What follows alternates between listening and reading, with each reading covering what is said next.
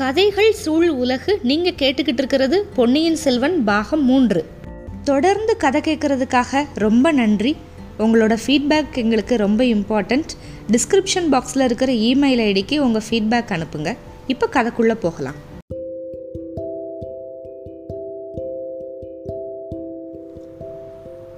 பொன்னியின் செல்வன் பாகம் மூன்று, அத்தியாயம் முப்பத்து ஐந்து. வேலை நெருங்கிவிட்டது. நூறு வருஷங்களுக்கு முன்னாடி கட்டினது, இப்போ பாழடைஞ்சு காடு அடர்ந்து போய் கிடக்குது இந்த பள்ளிப்படை கோவில். இந்த திருப்புரம்பியம் பள்ளிப்படை கோயிலை வந்து முன்னொரு தடவை நம்ம பார்த்துருக்கோம். எப்போ ஆழ்வார்க்கடியான் வந்து இங்கே தான் ஒளிஞ்சிக்கிட்டு ரவிதாசன் அப்புறம் கூட இருக்கிறவங்களோட சதியை பற்றி ஓரளவு தெரிஞ்சுக்கிட்டான். இந்த திருப்புரம்பியம் பள்ளிப்படைனா என்ன, இது எப்படி வந்தது, இதை பற்றியெல்லாம் நம்ம ரொம்ப விரிவாகவே பார்த்துட்டோம் முதல் பாகத்தில். அந்த இடத்துக்கு தான் இப்போ வந்தியத்தேவனும் அந்த கூட்டமும் வந்து சேர்ந்துச்சு. இந்த பாழடைஞ்ச பள்ளிப்படையோட ஒரு பக்கத்து சுவர் ஓரமாக வந்தியத்தேவனையும் அவனோட குதிரையையும் கூட்டிகிட்டு வந்தாங்க.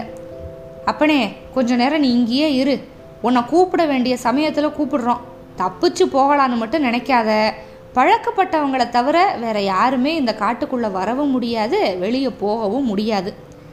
அப்படி வெளியே போகணும் அப்படின்னு முயற்சி பண்ணால் நிச்சயமாக உயிரை இழந்துருவ அப்படின்னா ரவிதாசன். ஓஹோ, அப்படி நான் வழி கண்டுபிடிச்சி போக பார்த்தா நீ மந்திரம் போட்டு என்னை கொலை பண்ணிடுவ இல்லையா மந்திரவாதி அப்படின்னு வந்தியத்தேவன் சிரிக்கிறான். சிரி சிரி, நல்லா சிரி அப்படின்னு சொல்லிட்டு ரவிதாசன் சிரிச்சிட்டான். அப்போ பார்த்து எங்கேயோ தூரத்தில் நரி ஒன்று ஊளையிட ஆரம்பிச்சிருச்சு. நரி ஊளையிடுற சத்தம் ஆரம்பித்ததுமே அதை கேட்டு பக்கத்தில் எங்கேயோ ஒரு கோட்டான் ஒன்று முடங்க ஆரம்பிச்சிருச்சு. வந்தியத்தேவனுக்கு அப்படியே உடம்பு சிலிர்க்குது. குளிர்லலாம் இல்லை, அடர்ந்த அந்த காட்டுக்கு நடுவில் வாடை காற்று கூட இல்லை. வாடை காற்றுக்கு கூட பயம் போல. ஏன், அங்கே மழை கூட அவ்வளவா பெஞ்சது மாதிரி தெரியல. அவ்வளவு அடர்ந்த காடு. தரையில் கொஞ்சம் இடங்களில் மட்டும்தான் மழை துளிகள் கொட்டி வந்து ஈரமாக இருந்துச்சு. காற்றும் இல்லாததுனால ரொம்ப இறுக்கமாக இருந்துச்சு. அங்கே வந்து சேர்றதுக்குள்ளே வந்தியத்தேவனோட அரை துணி வந்து உலர்ந்து போயிருந்துச்சு ஈரமாக இருந்ததில். அந்த அரை துணியை சுற்றி கட்டியிருந்த துணி சுருள் மட்டும்தான் ஈரமாக இருந்துச்சு. அதை எடுத்து விரித்து பக்கத்தில் கிடந்த பாறாங்கல் மேலே அப்படியே உலர்த்தினான். உலர்த்திக்கிட்டே அந்த கல்லோட ஒரு மூலையில் வந்தியத்தேவன் உட்காந்து பள்ளிப்படை சுவர் மேலே சாஞ்சுக்கிட்டான். வந்தியத்தேவன் தப்பிச்சு போகக்கூடாதுன்னு வந்தியத்தேவனுக்கு காவலாக வேற பக்கத்தில் ஒருத்தர் இருந்தான். கொஞ்சம் தூரத்தில் காட்டுக்கு நடுவில் கொஞ்சம் இடைவேளை இருந்தது. அந்த இடைவேளையில் வந்து ரவிதாசன் அப்புறம் கூட வந்த எல்லாருமே வட்டமாக உட்காந்துட்டாங்க. பள்ளிப்படைக்கு உள்ளே இருந்து ஒருத்தன் வந்து பழைய சிம்மாசனம் ஒன்று எடுத்து கொண்டு வந்து போட்டான். அதில் சக்கரவர்த்தி அப்படின்னு கூப்பிட்டாங்கல்ல அந்த சின்ன பையன், அந்த சின்ன பையனை உட்கார வச்சாங்க. தீவர்த்திகளில் ரெண்டை மட்டும் வச்சுக்கிட்டு மற்ற எல்லாத்தையுமே அணைச்சிட்டாங்க. அப்படி தீவர்த்திகளை அணைக்கிறப்ப அதுலேருந்து அப்படியே புகை வரும்ல, அந்த புகை வந்து அப்படியே நாலாபுரமும் சுற்றுது. ராணி இன்னும் வரலையே அப்படின்னா ஒருத்தன். சமயம் பார்த்து தானே வரணும், ரெண்டாவது ஜாமத்தில் தான் நானும் வர சொல்லியிருக்கேன். அது வரைக்கும் வழுதி குலத்து புகழ் புகழ் மாலையை யாராவது பாடுங்க அப்படின்னா சோமன் சம்பவன். வழுதி அப்படின்னா பாண்டியர் அப்படின்னு அர்த்தம். பழைய காலத்தில் பாண்டியர்களில் வந்து அஞ்சு பெரிய பிரிவுகள் இருந்தனராம். தென்னவர், கவிரியர், வழுதியர், செழியர், மாறர். அதனால் பொதுவாக பாண்டியர்களை வந்து பஞ்சவர் அப்படின்னு கூட சில பேர் சொல்லுவாங்க. இப்படி சோமன் சாம்பவன் வந்து வழுதி குல புகழை பற்றி பாட்டு பாடுங்க அப்படின்னு சொன்னதுமே இடுமன்காரி வந்து ஒரு உடுக்கு ஒன்று எடுத்துக்கிட்டான். உடுக்கு எடுத்து லேசாக அதை தட்டுனான். தேவராளன் வந்து ஏதோ ஒரு பாட்டு பாட ஆரம்பிச்சிட்டான். வந்தியத்தேவன் உக்காந்து இருந்த இடத்துல இருந்தே இதெல்லாம் பார்த்துக்கிட்டு இருந்தான், கேட்டுக்கிட்டு இருந்தான். வழுதி குலம் அப்படின்னா பாண்டியர்கள் அப்படின்னு தெரியும். பாட்டு வந்து ஏதோ ஒரு சோக பிரலாபம் போல. பிரலாபம்னா புலம்பல். உடுக்கோட நாதம், அந்த சோகப்பாட்டோட இசை, இதெல்லாம் அவனுக்கு மனசுக்கு வந்து கொஞ்சம் நெகிழ்ச்சியாக வேற இருந்தது. பாடல் வரிகள்லாம் தெளிவாக காதில் விழலை, சின்ன சின்ன வார்த்தைகள் அது மட்டும்தான் விழுந்தது. அதுலேருந்து அந்த இடத்துல நூறு வருஷங்களுக்கு முன்னால் நடந்த பெரிய போரை பற்றின வரலாறு ஞாபகம் வந்துச்சு. நூறு வருஷங்களுக்கு முன்னாலன்னா நம்ம கதை நடக்கிற காலத்திலேருந்து நூறு வருஷத்துக்கு முன்னால் கிபி எண்ணூற்றி எண்பது அங்கே தான் வரகுண பாண்டியனுக்கும் அபராஜித பல்லவனுக்கும் மூணு நாள் கொடிய யுத்தம் நடந்தது. பல்லவனுக்கு துணையாக கங்க நாட்டு மன்னன் பிரிதி விபதி வந்தான். அப்போ செத்து போன லட்சக்கணக்கான வீரர்களை மாதிரி அந்த மா வீரனும் செத்து விழுந்தான். அவனோட ஞாபகார்த்தமாக கட்டின பள்ளிப்படை கோவில் தான் இப்போ சதிகாரர்கள் சதி ஆலோசனை பண்ணுற இடமா இருக்குது. இப்போ பல்லவனுக்கு துணையாக கங்க மன்னன் பிரிதி விபதி வந்தது. வரகுண பாண்டியனுக்கும் அபராஜித பல்லவனுக்கும் மூணு நாள் யுத்தம் நடந்தது. விஜயாலய சோழர் உள்ளே வந்தது. இதை பற்றி முழுசாக வேற ஒரு கோணத்திலிருந்து பார்த்தோம் நம்ம முதல் பாகத்தில். அதாவது சோழர்களோட வீரத்தை பற்றி ரொம்ப பெரிதுபடுத்தி பார்த்தோம். இப்போ அதே வேற ஒரு கோணத்தில் இருக்குது. கங்க மன்னன் வந்து செத்து போனதுமே பல்லவர் படைகள் எல்லாமே செதறி ஓட ஆரம்பிச்சிருச்சு. பாண்டிய சைன்யத்தோட வெற்றி நிச்சயம் அப்படின்னு தோணுச்சு. இந்த சமயத்தில் சோழரோட படைகள் வந்துச்சு பல்லவர்களோட உதவிக்கு. அந்த பல படைக்கு வந்து தலைமையாக யார் வந்ததுன்னா திருமேனியில் தொண்ணூத்தாறு புண் சுமந்த விஜயாலய சோழன் வந்தான். ரெண்டு கால்களையும் முன்னாடியே இழந்திருந்த அந்த பெரிய கிழவனை நாலு பேர் தூக்கிக்கிட்டு வந்தாங்க. ரெண்டு கையிலையும் ரெண்டு நீளமான நெடிய வாள்களை ஏந்திக்கிட்டு அவன் பாண்டிய சைனியத்துக்குள்ளே உள்ளே புகுந்தான்.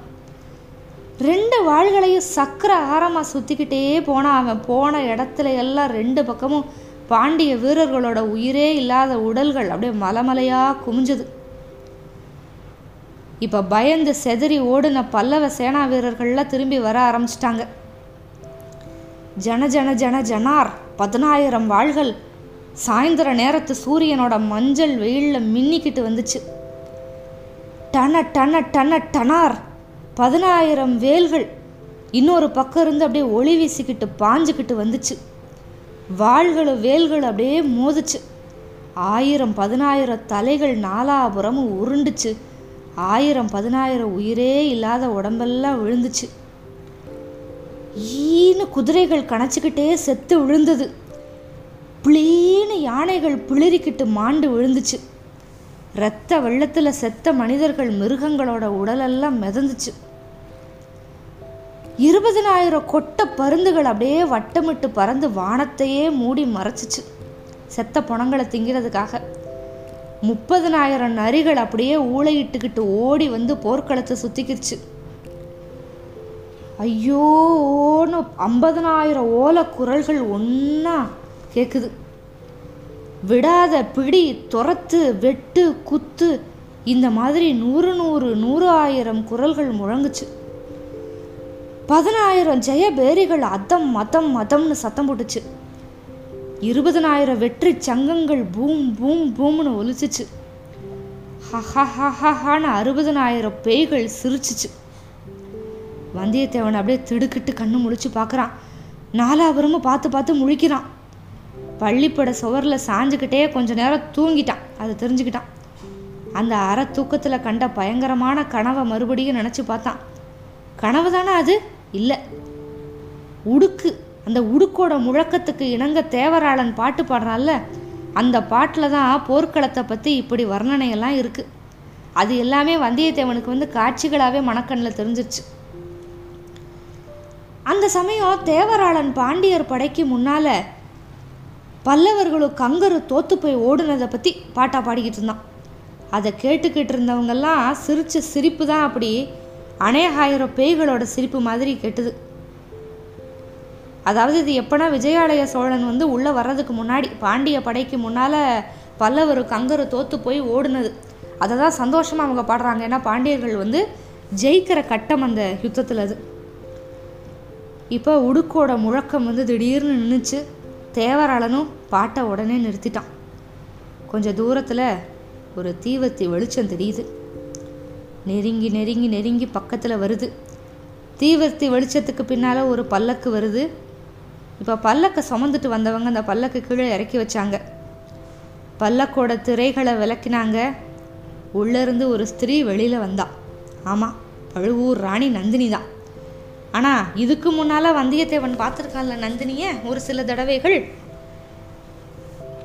அப்போல்லாம் பார்த்த மாதிரி சர்வ அலங்கார பூஷிதையான மோகினியா இப்போ இல்லை. பூஷிதைனா பூண்டவள், அணிந்தவள்னு அர்த்தம். வந்தியத்தேவன் இதுக்கு முன்னால் பார்த்தப்பெல்லாம் பயங்கர அலங்காரத்தோடு இருந்தால, இப்போ அப்படி இல்லை. இப்போ அப்படியே தலைவெறி கோலமாக உக்கிர துர்காதேவியாக இருந்தாள். அவள் அந்த தோற்றத்தில் பார்க்குறப்ப வந்தியத்தேவனோட மனசில் ஒரு திகில் வந்துச்சு. அவனோட உடம்பு அப்படியே கொஞ்சம் நடுக்கமாக வேற இருந்துச்சு.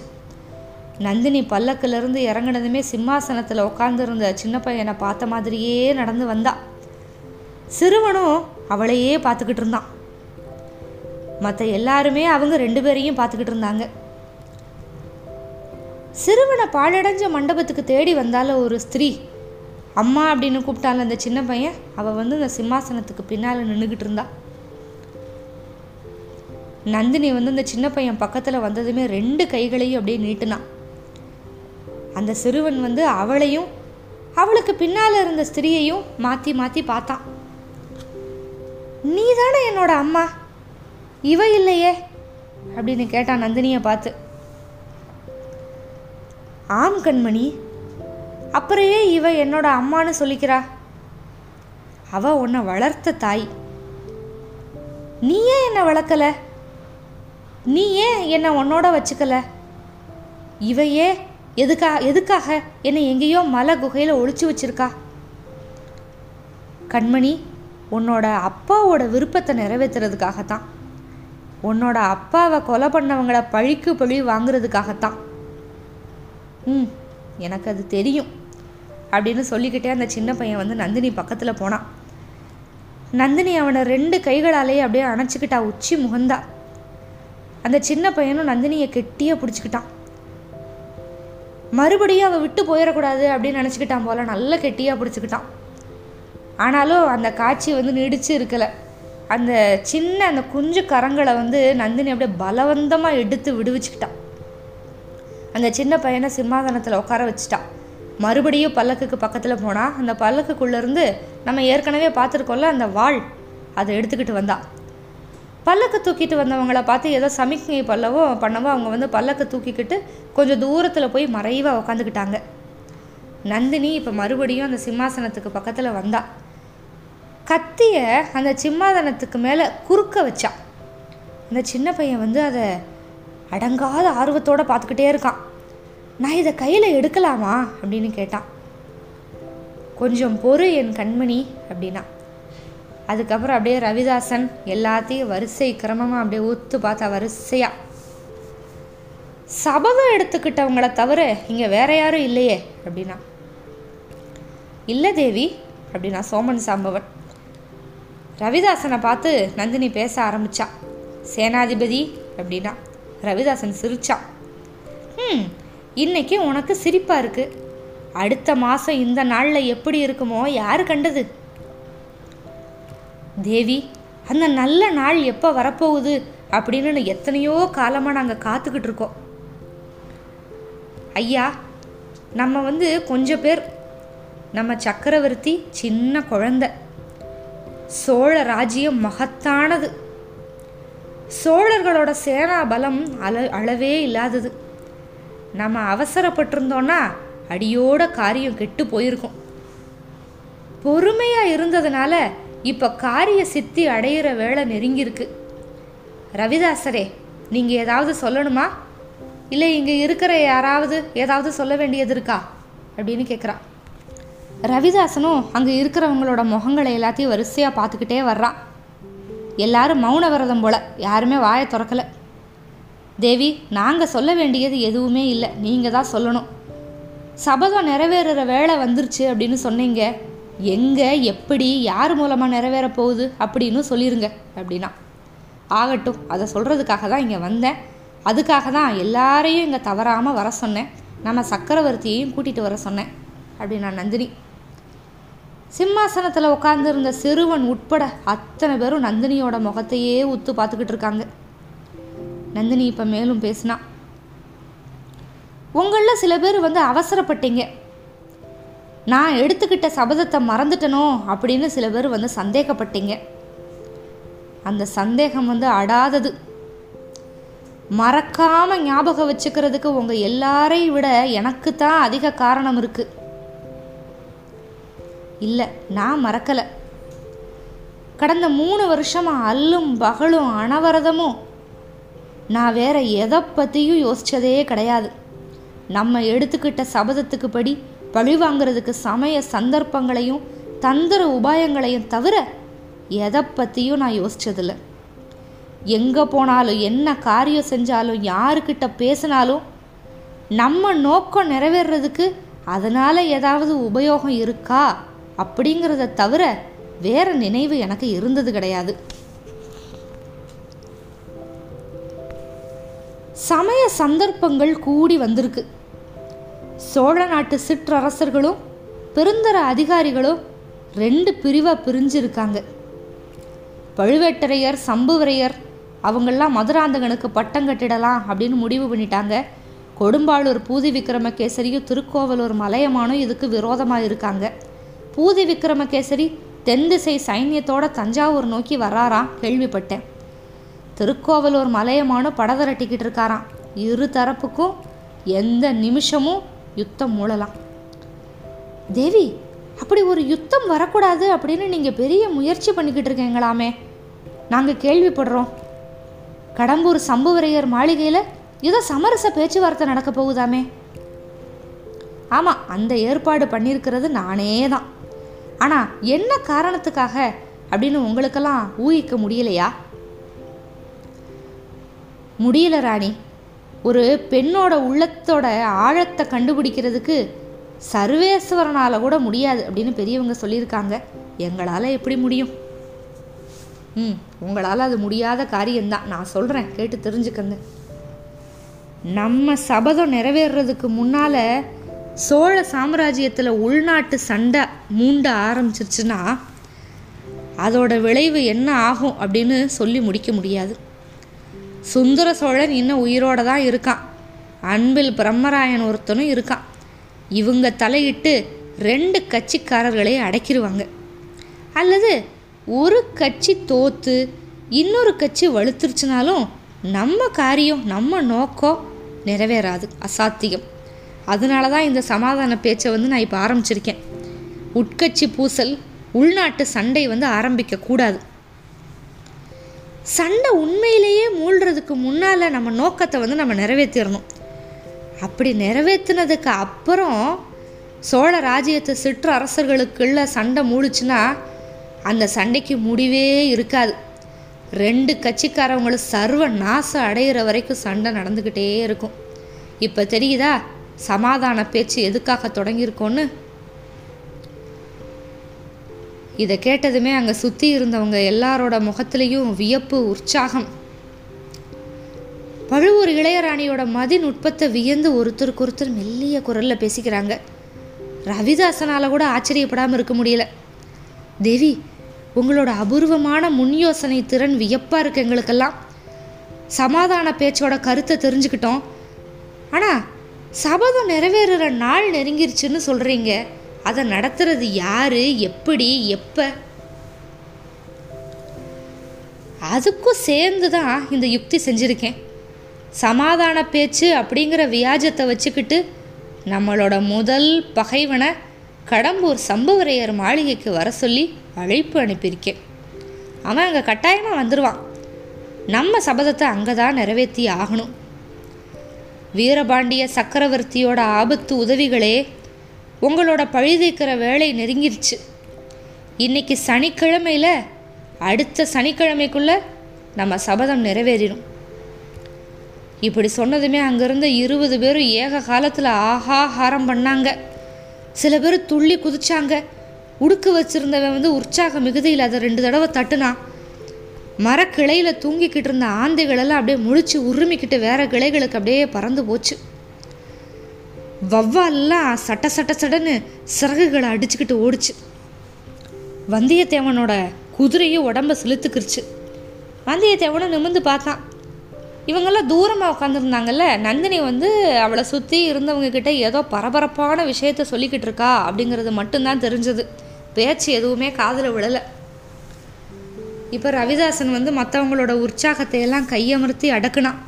தேவி, உங்களோட கடைசி வார்த்தை எங்களுக்கு அளவே இல்லாத குதூகலத்தை தான் கொடுத்துருக்கு.